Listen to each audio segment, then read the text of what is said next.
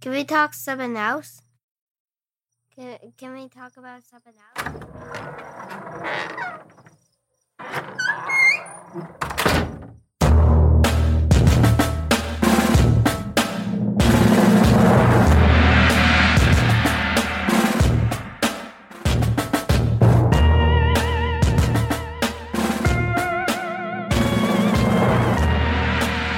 Hello, out there. The abyss is real and omnipresent, literally hanging over our heads. We are all suffering under it, and for the most part, barely acknowledging it. It's not obvious until the stars come out. Even then, it just feels like a blanket, though it's anything but. It's psychic, our connection with it, an emptiness waiting for when we're ready to give up or are forced to. And there's nothing we can do about it. There's nothing to be done to avoid the void. We can only control how we face it. And what exactly am I going on about? What the fuck is this? Am I talking about the soul crushing space stretched out to infinity all around us? Yes. The inevitability of death? Sure. Depression, mental illness? Definitely. But for our purposes here with this story, I guess I'm poking at apathy, or maybe more accurately, indifference.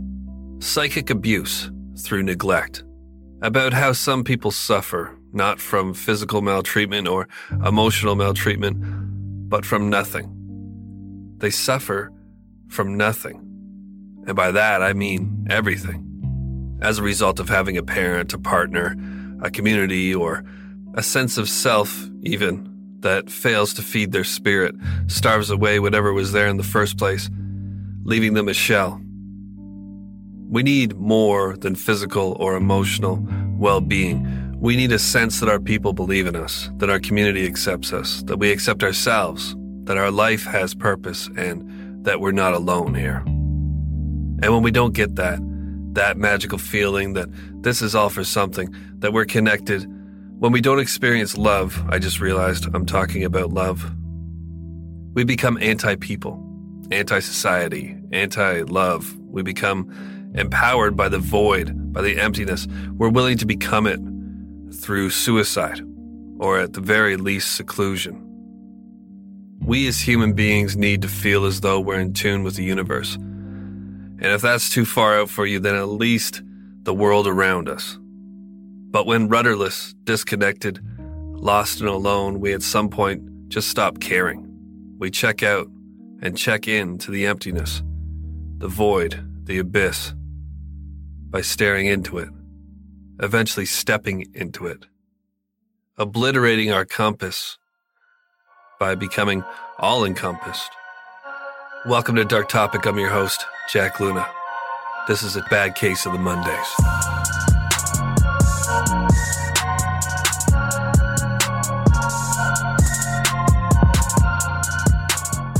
It's 1978, and every day is beginning to feel the same for 16 year old Brenda Spencer. It was as if the world was flowing forward all around her, and she was a rock in a fast moving stream, an obstruction, a nuisance, waiting to be dislodged by erosion, hoping to be sucked under at some point, stoned, just plain stuck, still, in limbo. No wonder, no hope, no dreams. Just a weird girl living with her weird dad and their weird little living arrangement here in the excruciatingly normal neighborhood of San Carlos, San Diego. Money was tight. Brenda had been taking care of herself exclusively since the breakup. Mom and dad had split when she was nine, and her older brother and sister had since went somewhere downstream, leaving her alone here with dad. And he's been touching her funny since then for so long now that it doesn't even seem strange anymore to sleep on the same mattress, to make out with them and be available sexually. Saying it out loud sounds fucked up. To have a romantic relationship with your father. She doesn't feel a thing. At school, the teachers worry about Brenda's attendance, are concerned with the petite redhead's demeanor on the rare occasions she does appear in class, like the ghost of a girl brown tinted glasses hiding those empty eyes, always with a clutch of her long, straight, fiery hair wrapped around an amulet studded finger. The kids don't bother with her. She's spooky, forever dressed in a zip up hoodie, a black beanie, tan pants, and oddly clean blue shoes. The 5'2, 90 pound 11th grader moves like a wraith through her days. Probably doped up, definitely inebriated, like a female version of young Jeff Dahmer until finally a guidance counselor takes notice and sits her down, coming away from the short interview with the overwhelming sense that young Brenda Spencer may be suicidal. Her father, Wallace Spencer, is contacted, but he's a difficult man. He refuses to get his daughter psychiatric help and suggests the school mind their own business. So they do, though it's a shame to see the young lady waste away. Unsettling to know that her home life is ruled by a harebrained misanthrope that can barely get a loaf of bread on the table and a jar of peanut butter in the cupboard each week, but has plenty to spare for booze and pot. This part they assume and assume correctly. Brenda lives in a flop house, and most days when she plays hooky, she's finishing up what her father hasn't drank up or smoked, numbly waiting for him to return home and beat her up as a result. She maybe wants him to. There's affection in physical abuse, even more in sexual, which can be quite confusing. But it doesn't matter. Nothing matters. The days just keep coming alive, and the nights are always waiting to slowly suffocate them. Mom is out of the picture, and Brenda tries to keep in touch, attempts to reach out. She's on her mother's porch some evenings, waiting for her to be done work at the bank when the food is particularly scarce at home with dad, but the relationship between her and mother is lukewarm, even on its best days. Mom will later admit to sensing her daughter needed her. The whole business of her ex, Wallace, cheating, though, had seemed to have left the woman indifferent to her own children. Maybe it had something to do with them choosing to live with their father. If so, that in itself explains why the choice was made in the first place.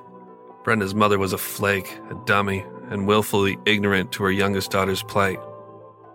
It's difficult to glean what was in the heart of Brenda's father.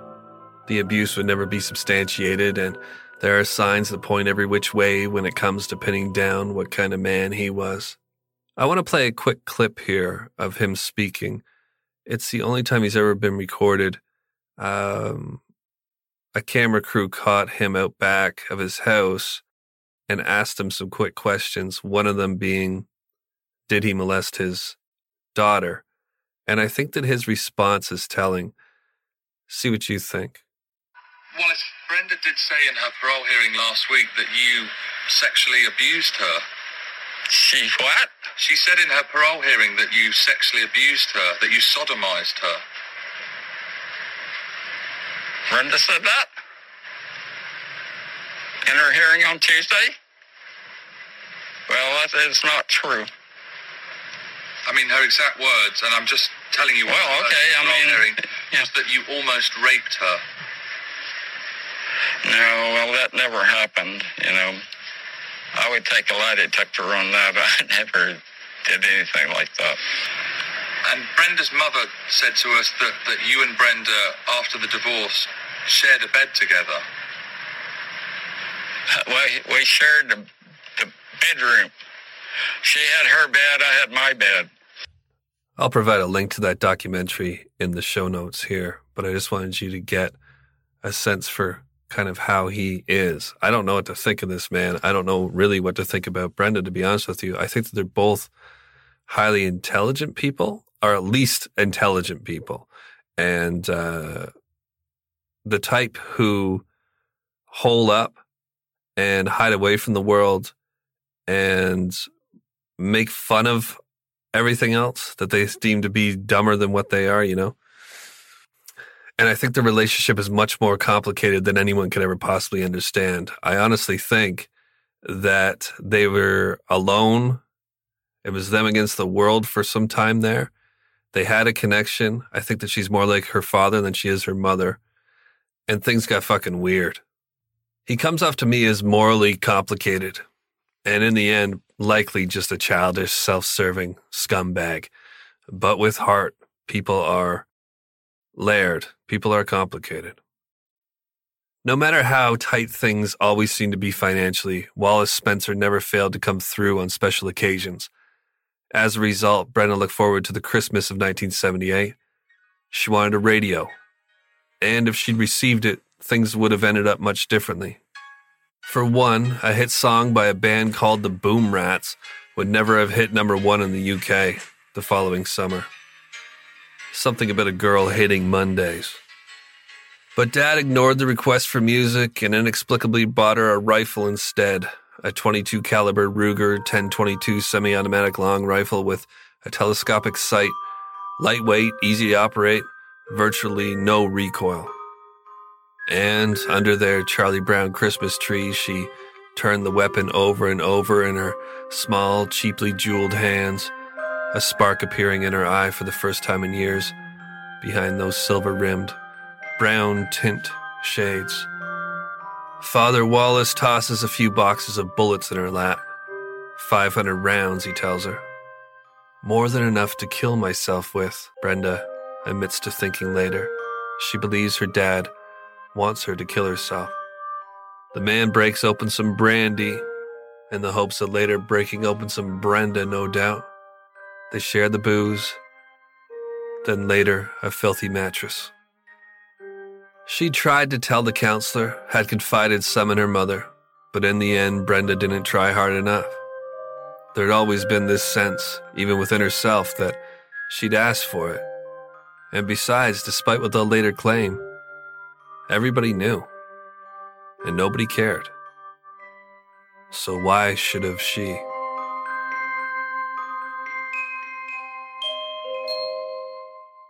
It really is important to remember that everyone was a child once. It does wonders for our compassion. A breakthrough with a troubled individual can be made just by listening, just by showing you care. Even if they make no sense, even if what they're saying is a jumble of disconnected thoughts held together with lies it's all about patience, time. Just like with a child, they need your time, your patience, and eventually, once trust has been achieved, your tutelage.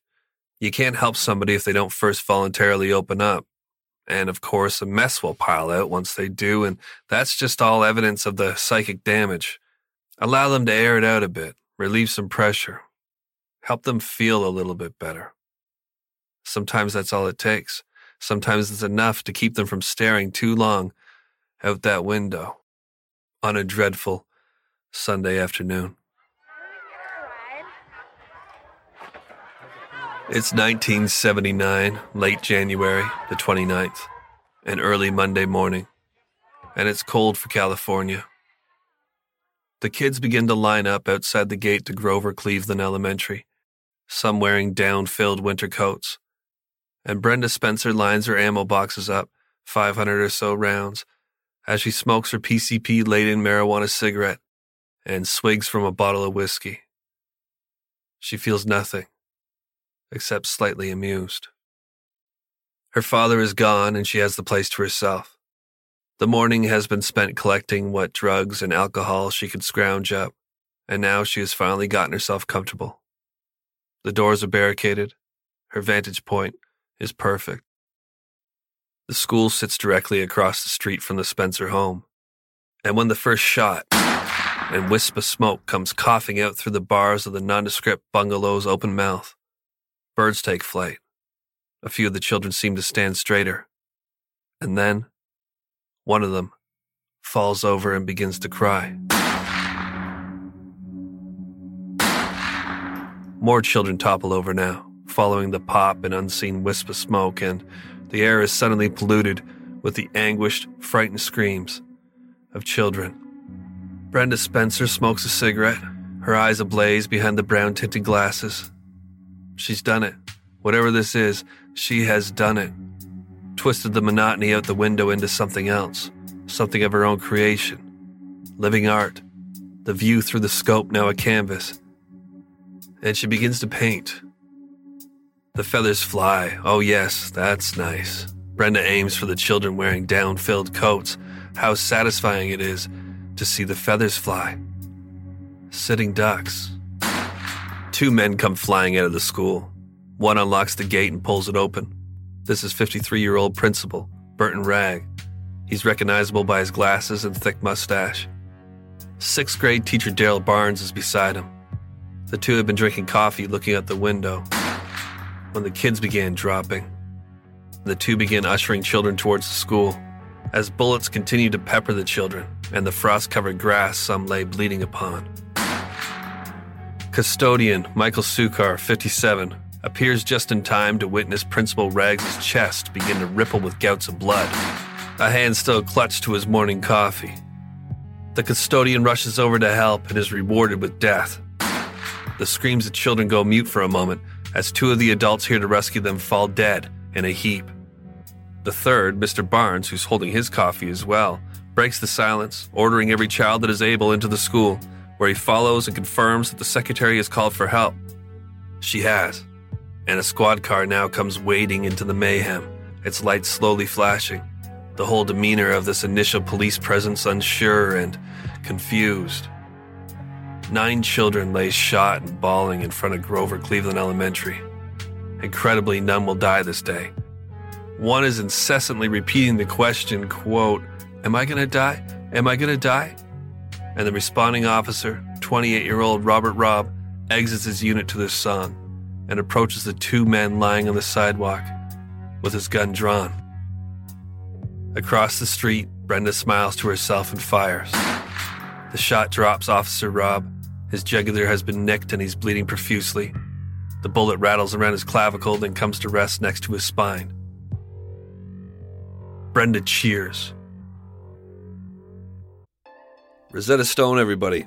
You know, for a long time, I've been wanting to go to Japan, but the thing holding me back is that I'm intimidated by uh, the language.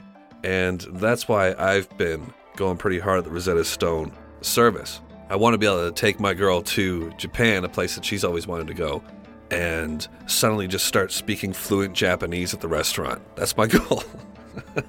Rosetta Stone is the most trusted language learning program available on a desktop or as an app, and it truly immerses you in the language you want to learn. It's been a trusted expert for 30 years with millions of users, 25 languages offered. It's fast language acquisition. Rosetta Stone immerses you in a bunch of ways. Uh, there's an intuitive process where you pick up the language naturally, first with words and phrases, then sentences. They have the speech recognition feature. Built in true accent gives you feedback on your pronunciation.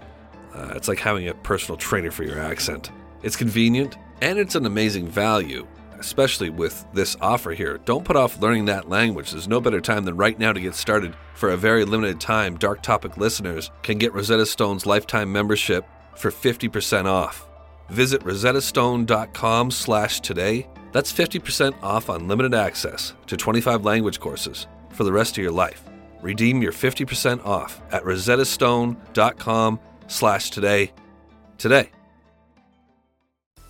All right, everybody, Zippix toothpicks. This is something that I use all the time.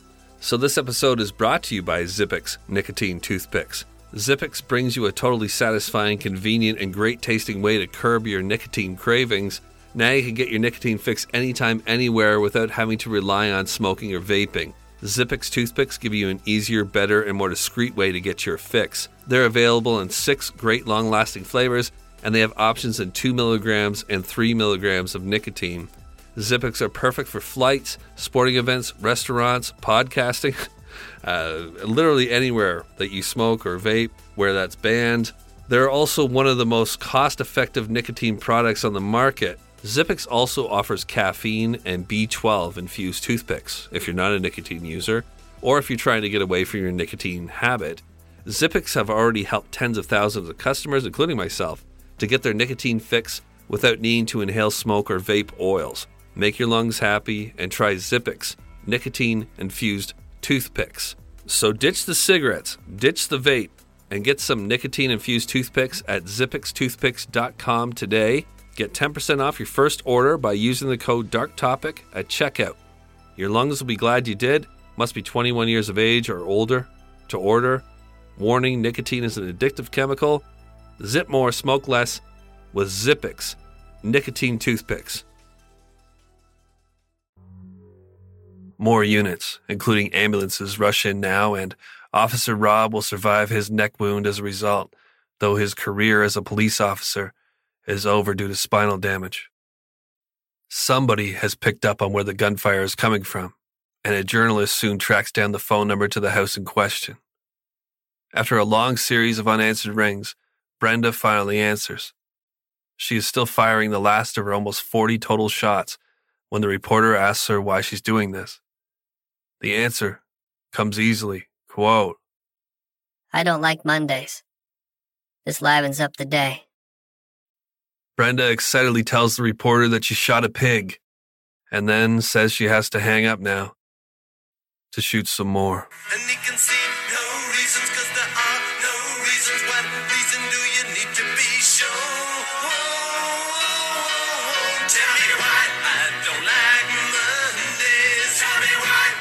The Boomtown Rats, everybody, with their hit song "I Don't Like Mondays," based on this crime. Just a just a beautiful tribute.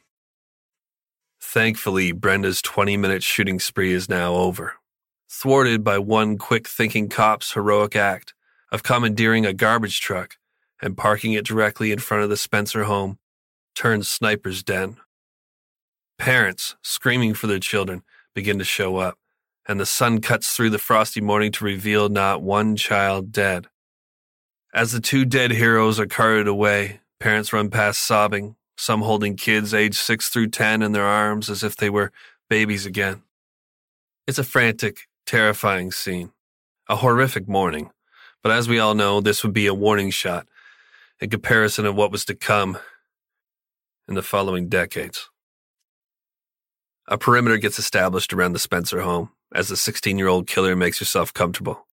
She further barricades against the incoming SWAT team and prepares to spend the day in a standoff, casually finishing her whiskey and smoking her cigarettes. She's got nowhere to be. The rotary phone sits beside her, and she idly plays with the pigtail cord between calls, admiring her work out the window. That really was something else. The phone rings again, and this time she decides to give them what they want. School's out, after all. She knows this as the bell has recently rung as it always does, at 3:30 over there at the elementary. No point dragging this out after school hours. It's been a full day of detention. But Brenda has a stipulation for her surrender, a single request that if not fulfilled, she will sit this thing out until the night begins to eat the day. Well, what is it, Brenda? The negotiator asks. The young killer exhales the final drag of her second to last smoke and cheerfully replies, Burger King. I'll take a Whopper with fries and a Coke.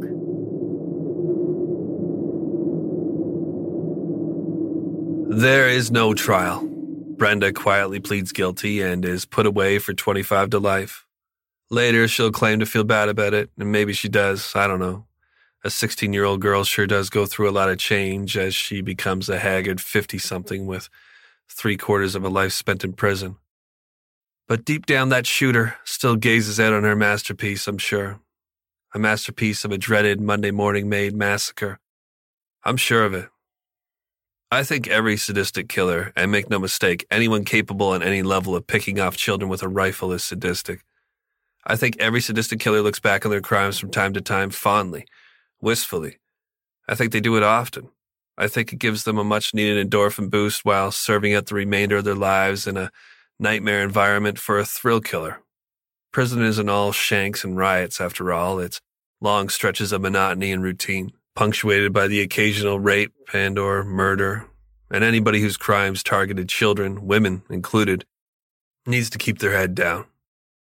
It's easy to look at Brenda Spencer today and feel a little sorry for her, especially if you believe that her father was doping her up and using her as a sex pet, that he was filling her with his own hatred for people and society.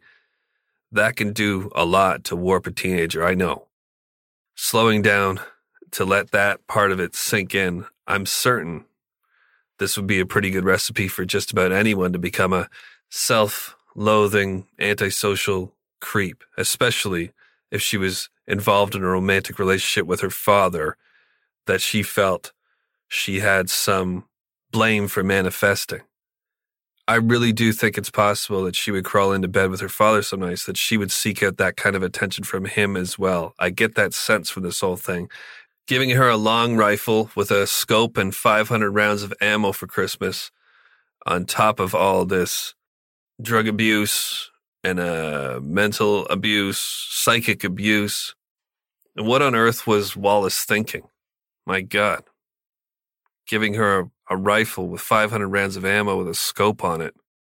And I didn't mention that she had been arrested for mischief, breaking windows at the school, shooting it with a pellet gun months previous to this. Doesn't seem like, you know, he, give, he gives her an upgraded weapon. Odd. It is easy to feel some pity for the aging Brenda Spencer.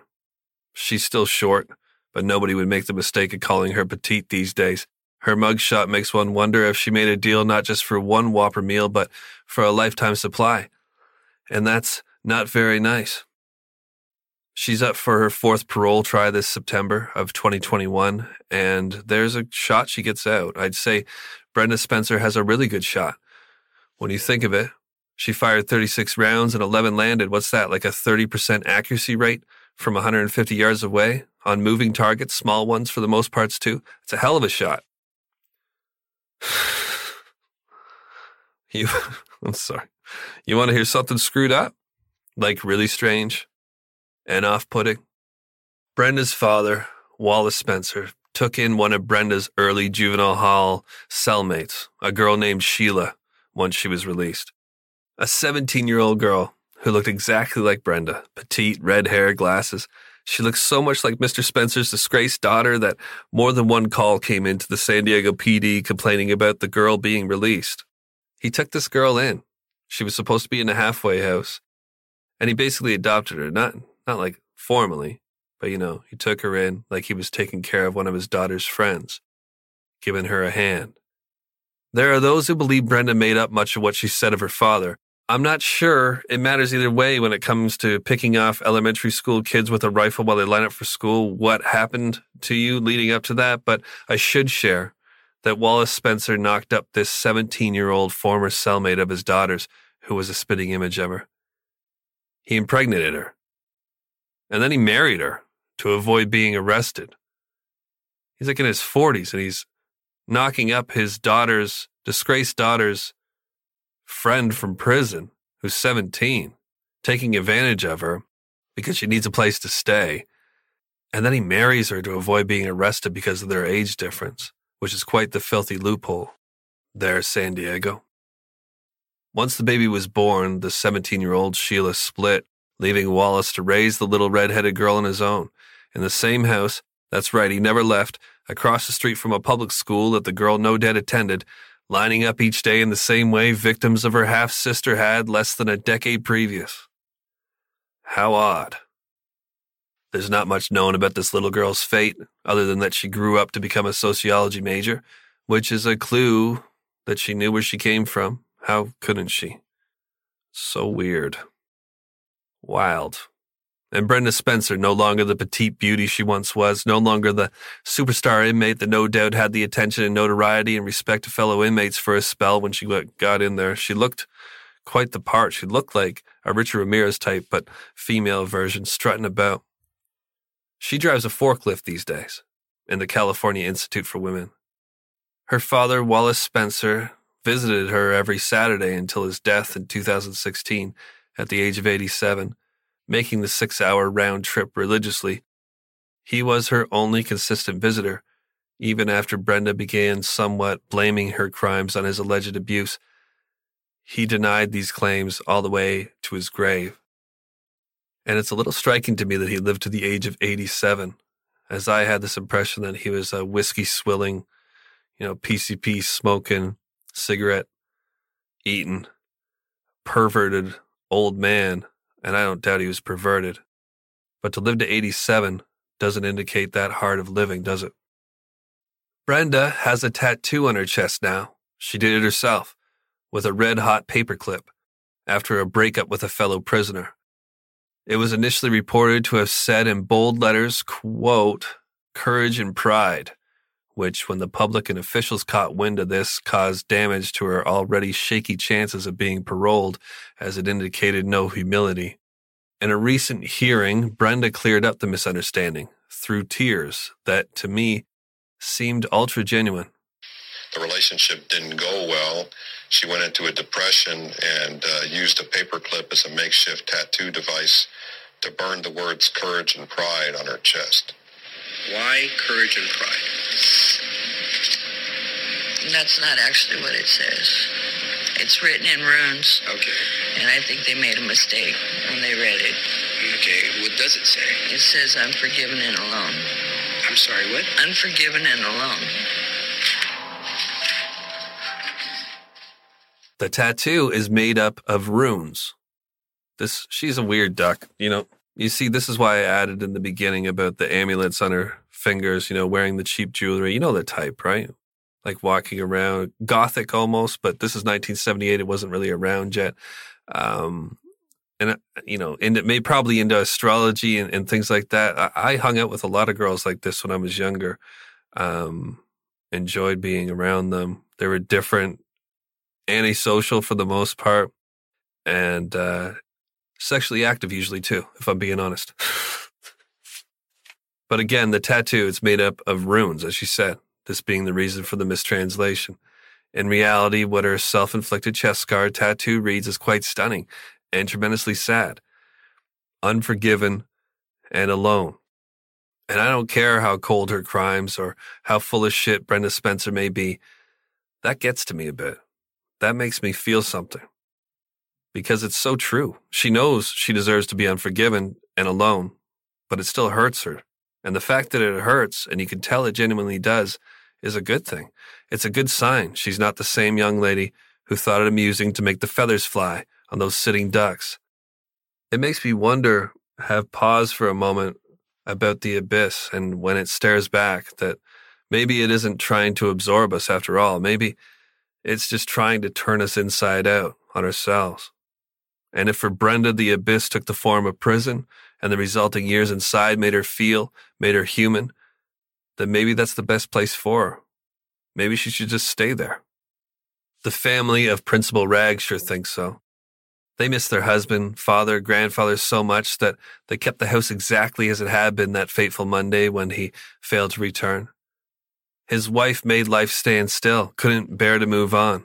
Those shots Brenda fired into the man's chest froze his loving wife and family in time, in a way.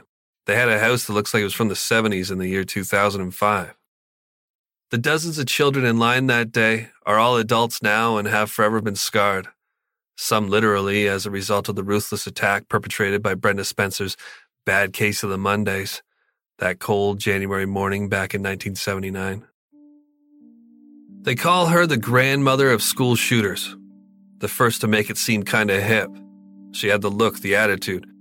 There was a hit song out about her crimes just in time for summer break that same school year. These shooters are everywhere, it seems, these days. Ticking time bombs, devoid of love, devoid of connectedness, facing the abyss, preparing to step into it, pulled inside out, laid bare for excruciating self reflection once the threshold has been crossed and the darkness eats the light. It's all fun and games until you're cornered, breathing tear gas, collecting the courage to shove the gun in your mouth. Though maybe that's the best part. How sad these things are. Apathy, I realize as I close here, is not necessarily the enemy. After all, would not an apathetic kid just do nothing, rather than go to the trouble of planning and carrying out a deadly spree? Through an extremely warped lens, one might perceive the school shooter as an example of sorely wasted potential. These kids commit to an extraordinary act, which in most cases must make them extraordinary kids, albeit in a sick and negative way. What I'm saying is they should be easy to spot, those with the potential for this brand of mayhem. And in my opinion, much of the blame needs to be earmarked for those who didn't see the warning signs, or even worse, saw them and ignored them. Ah, there she is, apathy. This is where she fits in all this. It's easy to blame, easy to blame it on guns, blame it on mental illness, That's low hanging fruit, and there's not a whole lot some dope in nowhere Canada can offer by picking it for you, so I won't. But I will leave you with this. Potential serial killers, rapists, child molesters, school shooters, wife beaters, infant shakers, and smotherers are all around us. They're everywhere you look. And remember, I said potential.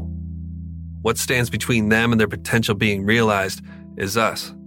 And though some cases are helpless to happen, darkly destined, there are others that will never come to be, as the result of one of us simply disrupting their frequency. Well, except for the potential serial killer or even the school shooter, now that I think of it. Ladies, don't go confronting rapey men. Uh, drawing the attention of these types might not be the best advice, actually. They could fixate on you. Oh, well, I tried. Eyes cocked, doors locked. The end of this episode is becoming an abyss in itself. I'm getting turned inside out myself here. Stay paranoid. Big love, everybody. I'll be back real soon. Treat everyone like they're special, not because they necessarily are, but because you are. You never know, it might turn somebody's Monday around.